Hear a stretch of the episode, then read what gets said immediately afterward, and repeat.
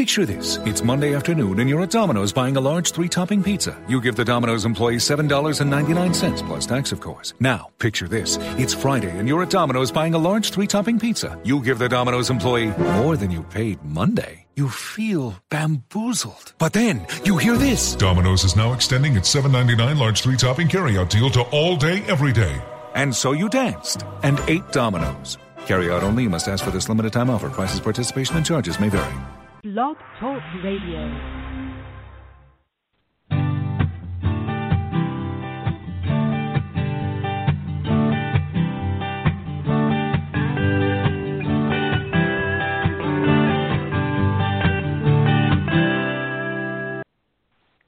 Good afternoon, everyone. This is Beth Bond coming to you live from Decatur, Georgia, and I have someone with me today who has actually been a guest before, but it's been a couple of years, but I really consider him a good friend, and he is Mr. Energy Efficiency about everything.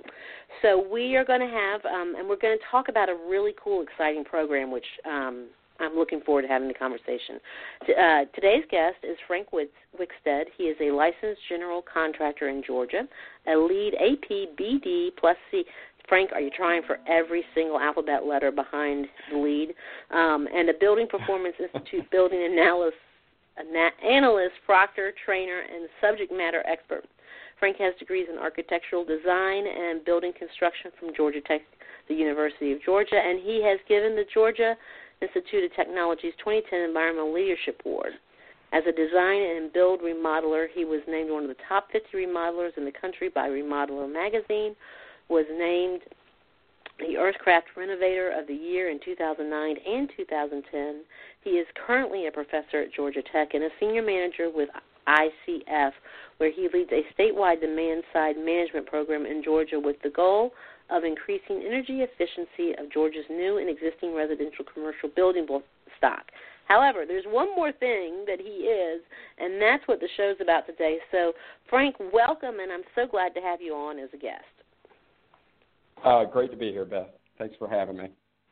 Now you have a you have a title with um, AESP-SE, which is the southeastern chapter of the Associ- Association of Energy Service Providers. Who? What are those guys? So it's a uh, trade organization of um, uh, primarily utilities, uh, energy efficiency program implementation, consultants to utilities, um, municipalities, uh, government officials, elected officials, uh, and energy uh, any anyone that's that's a part of uh, the energy industry focusing on efficiency.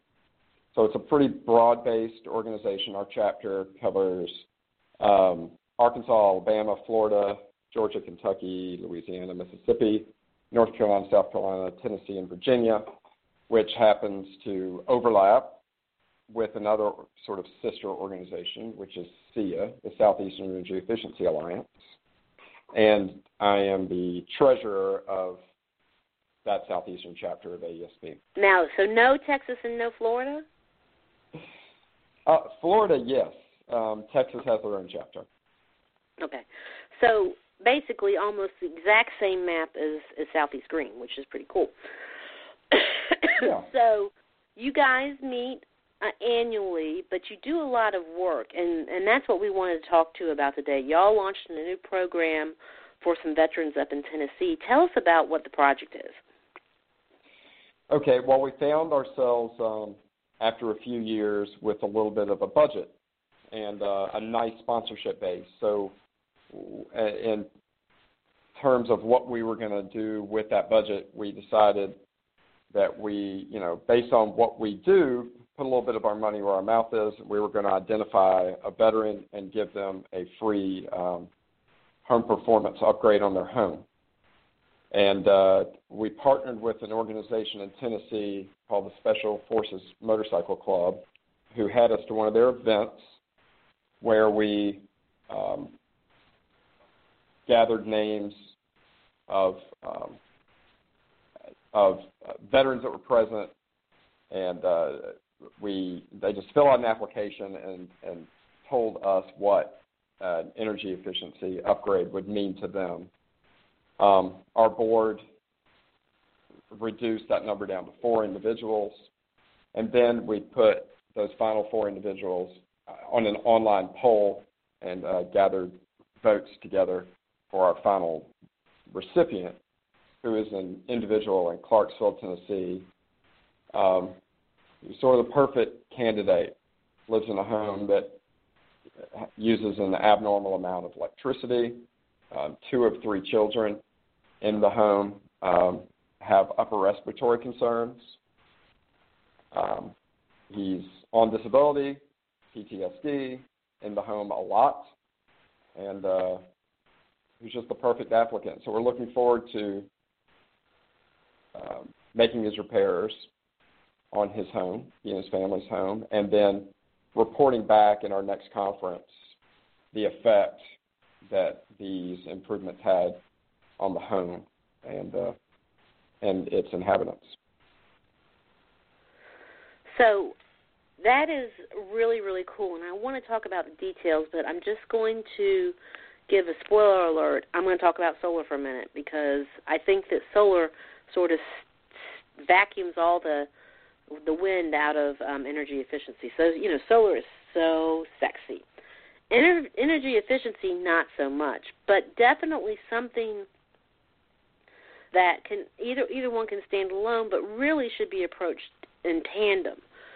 So, with with energy efficiency, you know, a lot of experts, and I don't disagree, but but I think sometimes it it sort of blocks the solar conversation energy efficiency should be done before solar so your solar is the right size.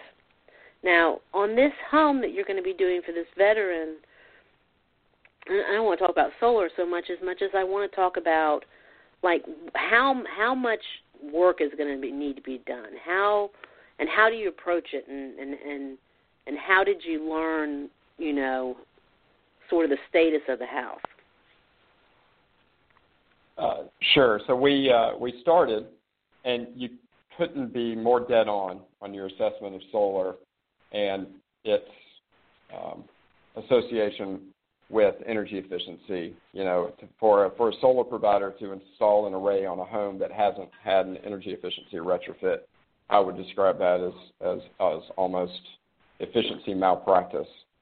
Uh, the idea that you know, with a few simple improvements oftentimes you could dramatically reduce the size of the array and um, or dramatically increase the um, the amount of load that that solar array could take off the grid and uh, account for such a higher percentage of um, of the home's overall use. Uh, so with this specific home, we started with a BPI assessment, and that is sort of the national standard of an assessment of an existing home, and that is an assessment that's specific to the residential market.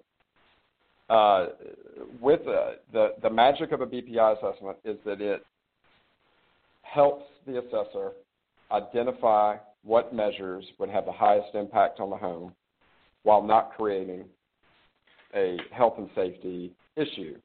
In other words, if you have mold in a home or a small carbon monoxide leak and you make that house tight, then with less air changes an hour, now you have uh, exponentially uh, increase the uh, you know the parts per million that the carbon monoxide or the mold has in the home, and it's going to infect the inhabitants. So, to air seal or seal ducts on a home uh, where an assessment has taken has not taken place is is slightly irresponsible. Um, that's even true of foaming a house. Anything that makes a house tighter should receive a, a BPI assessment before doing so. So that's the preachy part. But then after gathering before data on this home, how the home exists, we model different uh, savings, and there are lots of different modeling opportunities on the uh, on the market. You know, those provided by you know their uh, propri- proprietary to consulting firms, um, available for free online by the by the DOE. Lots of great opportunities to sort of here's what my house is now, here's what I'd like to do to it, what effect should those improvements have uh, if done as a uh, as a group. Uh, so through that process, we decided on a scope of work that's going to include air sealing, which is um, sealing all the cracks and crevices uh, in the home. If you combined all the cracks and crevices associated with this house, it would equal about a three foot by three foot window that's open all the time. So oh my with God. a you know yeah, so and that's average. That's average. And then with a so with a case of caulk, you've eliminated that need, closed that window. And we're also going to foam his attic, and um, we're going to replace uh, the HVAC. We're going to replace the water heater, and we're going to do a lighting retrofit. So take out all the incandescents and install LEDs. So, and I should. It's probably the right time to promote a couple of these sponsors. So, Cree has donated the lighting. Ecobee has donated a thermostat. A.O. Smith has donated a, a heat pump water heater, and um, Mitsubishi has donated uh, an HVAC system. So that's what we've uh, been able to um, obtain so far. Okay, so hashtag jealous because that's what I want. I want that Mitsubishi because people, you know, people um, think about their air conditioning, and you and you think about it. Normally, even if you're a family, you're, you know, you're in, you're in maybe two or three rooms in the house, and there may be 14 rooms in the house, and you're air conditioning the whole house, and you don't need to be. So, I love that Mitsubishi system. Um, and I think that's great about Cree. And we've done some work with Cree on Southeast Green and um, your other sponsors. But the, the tell them a little about tell us a little more about that Mitsubishi system because that that thing is really cool. Well, Mitsubishi does make conventional systems, but we are specifically talking about their um, their mini split system. So it's it's the concept is um, it is a very high uh, it's a very efficient condenser, and then rather than that going to a fan that distributes air through ductwork, it um, the condenser works with a series of one or several uh, what are referred to as heads throughout the house uh, or, or residence that heat and cool based on your specific desires. In other words, as you were discussing, you could you could put in uh, they can work with occupancy sensors so that you heat and cool the room that you are in. Um, or you can set thermostat for each unit in each room where it gives you the ability actually to simultaneously heat and cool um, because you there's no loss associated with the um, ductwork. Um, it, that's part of what makes them much more efficient. Uh, the only downside I see of a mini split system is uh, some people don't like the idea of the heads being visible in the room. Um, I would say they are better looking than a window unit, but still, it's it's not something that people are are used to seeing yet. Although uh, you know, it's one of these systems that are you you'll often see in, in Europe, Asia, and um, and South and South and Central America.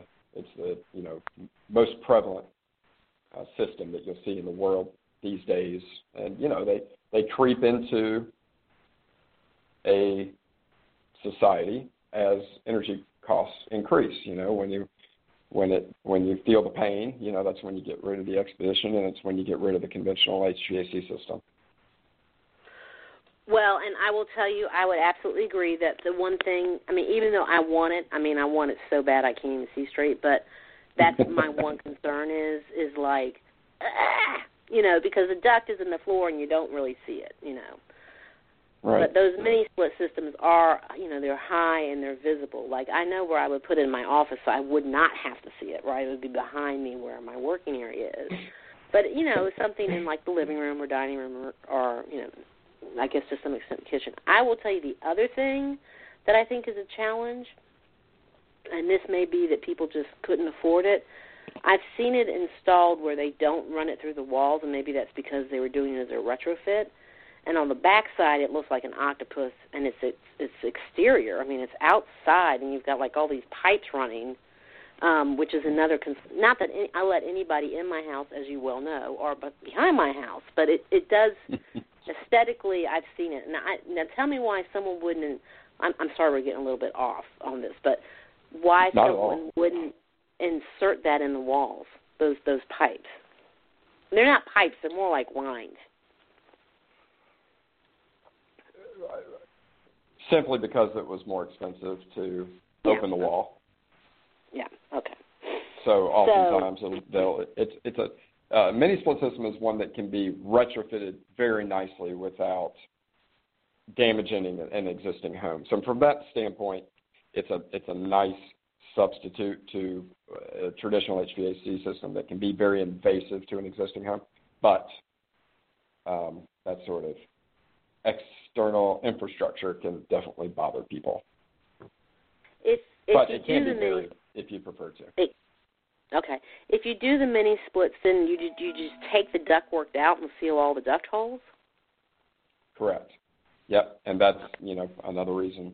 And you know when when I mentioned this home has two children that experience um, some upper respiratory concerns, i.e., asthma, with these two, um, it should be known that children under five years old.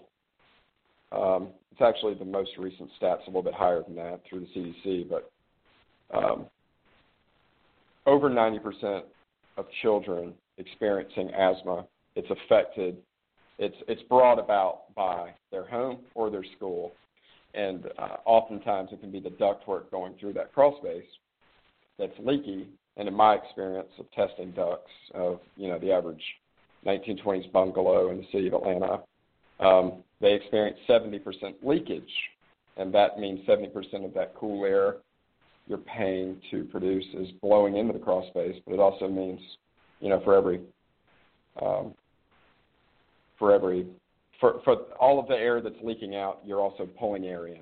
Is the point? So the air that's being pulled into that crawl space is being distributed around the house, and that has that has serious health implications. And and that's you know is that sexy? But you know that's I think we need to look at energy efficient. The same things that make a home more energy efficient also dramatically improve the indoor air quality. So from a home intervention standpoint, I really think that we as an industry should be focusing on those health implications more than the energy savings. Um, the average family would gladly spend twelve to twenty thousand dollars to cure their child's asthma versus save thirty percent on their um, energy costs. and the good news that's what I call an unintended benefit of sustainability, right? So That's you know, right. we're thinking the technology, oh well we'll fix it, you know, reduce thirty percent but the unintended benefit is, is now you're affecting your child's health. So maybe it should really be the other way around. That the first selling point is we're going to help your child with asthma, and oh by the way, we're going to save you thirty percent on your electric bill. That's exactly right. I would I would love to see, you know, before an allergist was to medicate a child, that they would uh, subscribe. Uh, I'm sorry, prescribe a BPI assessment on the home. You know, for 600 bucks, you find out that that swamp in your crawl space is causing the asthma, and you never Right. experience an emergency room visit. Well, and that just shows you. I mean, that's the other thing about sustainability, right? There's so many things interconnected. People are like, Beth, you know, you cover so much on the site. And I'm like, because it's all interconnected. Your health is connected Yes. to the health of your home, which is connected. You know, I mean, it's just, it's all interconnected. Plus, energy efficiency means, you know, another unintended benefit. You're using less electricity. Granted, we've switched to natural gas um, in a lot of places but we're still there's still states where coal is the predominant um, thing, and one of the leading causes of of asthma is bad air quality outside too. So which is you know right. enhanced by burning the coal. I mean it's just all interconnected. So um, well I want to talk a little bit uh, more about some of these details about the house. So light bulbs is an easy one, not to take away from the technology that Cree has um, created because it is it is fantastic, but uh, talk. Let's talk a little bit about a programmable thermostat because I think people are hesitant unless they're really tech oriented about doing programmable thermostat because I think it's going to be a hassle. Yeah. Um, so the next generation of, of programmable thermostat is referred to as smart thermostat, and and that is the uh, the the uh, Honeywell has a unit, Ecobee has a unit, Nest has a unit that's marketed quite well, and uh, there's several on the market. A, a smart thermostat is one that learns, whereas a programmable thermostat is one that you can set to turn on and off at a certain uh, day and time. And then a traditional, just sort of um, Run. first generation thermostat is one that you turn off and on that, um, you know, if left on at the same temperature all day, can cost you a lot of money. So programmable thermostats were the first generation. Now with learning thermostats, um, Energy Star is in the midst of deciding uh, what it will take to to qualify a learning a smart thermostat as Energy Star rated because they're all over the board. Um, and you know, me representing no one but myself on this interview, I, I can say that you know Nest is very well marketed, but it works on only a very standard system, a very standard system, meaning that if you have dampers in your unit, it's not going to work. If it'll work, but it's not you're not going to experience the benefits that you could experience with other units. Um, and it could it could very well cost you more money to run. So it doesn't work with a unit with dampers. It doesn't work with variable speed um, units. Uh, I'm sure they're going to catch up, but um, Nest should be considered a data collection device, not an energy efficiency measure. You know, that's why Google bought them in the first place. Well, that's that's um, very helpful. Yeah, my two cents is that Ecobee is the best learning thermostat on the market. Um, it works with works well with any sort of unit, whether it be simple or very complex. Um, there are a few people that are scratching their heads um, listening to the interview, possibly saying, "Well, if they put in mini splits, why are they putting in an Ecobee?" Well, that would be a good catch because um, that that is the one system, mini splits, that sort of come with their own thermostat. So we wouldn't be able to use that donation with the mini splits, but thought we should mention them anyway because it's a good product and they did donate to the project um, monetarily and with their product. Um, why do I like Ecobee? Uh, specifically, I like them because they, um, in addition to the thermostat, you can buy additional sensors. Those sensors um, read the temperature and motion. So, uh, you know, the average home, the thermostat is in the hall, and then you have, you know, three bedrooms on one end of the house and a living room on the other, and a ranch, or you know, different configurations. Um, what those sensors allow you to do is you put a sensor in every bedroom. Now that thermostat is going to lean towards the rooms that are occupied. In other words, you might have the the temperature set to 68, um, and it now knows that you want it 68 in each of these rooms. Well, it's going to make sure it's 68 in the bedroom if that's the room that's occupied, or the living room if that's the one that's occupied, even though 68 might translate to a higher or lower temp in unoccupied rooms. So that's a cool benefit. It also, um, um, for for the geeks out there, it offers a lot of uh, data about this is when your system turned on, this is how long it took to get to temp, so that you can make some more uh, intelligent programming decisions. So if I want it to be at whatever temperature at this time, I know that I need to set it three hours before that, and um, uh, just let you learn a little bit more about how your house behaves. Okay, so we didn't even get to insulation, and we are out of time. So I'm like, I'm like, well, did it get bad? We missed insulation because that's another like critical factor. So why don't we say we'll have you on again as y'all move further through the project?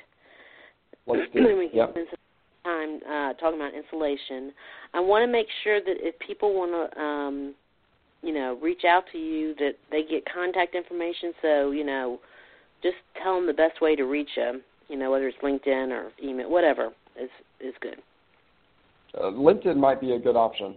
Uh, last name is W I C K S T E A D. Um, first name's Frank. Um, but email's fine as well, which is F W I C K S T E A D at ICF.com. Great. Now, we would be remiss if we don't mention that everything that we talked about today, in every state, there is some configuration of a rebate. Is that right? That is true. That's yeah, it's getting truer and truer. Yes, um, most EMCs, um, utilities. Uh, there's something out there for nearly everyone at this point. So, you know, if you're going to do energy efficiency in your own home, make sure you check with your local utility and see what they've got available so you can get some money back. Absolutely, whether it's an online marketplace with a subsidized LED bulb or um, sometimes cheap financing. Uh, yes, definitely put a little research into what you have available before you act. Super. Hey, Frank, thank you so much for being a guest today. It was a pleasure to have you, and we'll look forward to seeing the progress you make with the veterans. Thank you, Beth. I appreciate the uh, visibility of the project. Mhm. Bye bye. Bye. I almost want to say this wasn't even a veterans project. This is a kids project because this veteran is going to be able to literally breathe easier in his own home, and most importantly, his children. So I just I love I love it when the service and and the the business collide in the most wonderful ways. So thank you so much to Frank. He is incredibly knowledgeable, and um, we just appreciate his time and effort so much. Excuse me. We are signing. Oh, I need to say, if you're listening to this on a podcast, I would really appreciate it if you would give me a thumbs up and write a review. We really need um, some help getting the word out. Um, if you're listening to this podcast, remember you can always get uh, sustainable info, uh, business news and tips and ideas for your life and all kinds of great stuff on Southeast Green 24 7. We want to thank um, Jeff Hicks and the Heretics for our little piece of music called Life's a Peach. And we are signing out. Have a great, great day, and we'll talk to you next time.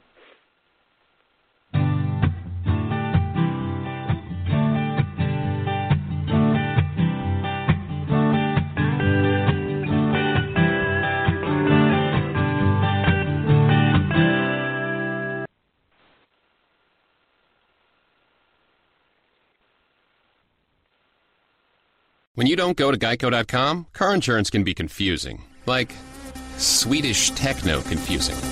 Bark, bark, meow, meow. Dance with me, purple cow. Bark, bark, meow, meow. Ooh, you lovely cow. Geico makes it easy. With 24 7 access, all you have to do is go to geico.com and you could save money on car insurance. It just makes sense. Unlike, you know. Dance with me, purple cow. I like your moves. At T-Mobile, we're declaring the end of data limits. Introducing T-Mobile One. One price, all unlimited for everyone. That's right. Get unlimited 4G LTE data on your smartphone on our network that was built to handle it. And get it at a price that won't break the bank. With four lines of unlimited LTE data for just 35 bucks a line per month with AutoPay. Switch today. Top 3% of data users greater than 26 gigabytes per month may see reduced speeds until next bill cycle. Video typically streams at 480p with qualifying credit discount via bill credit plus taxes and fees.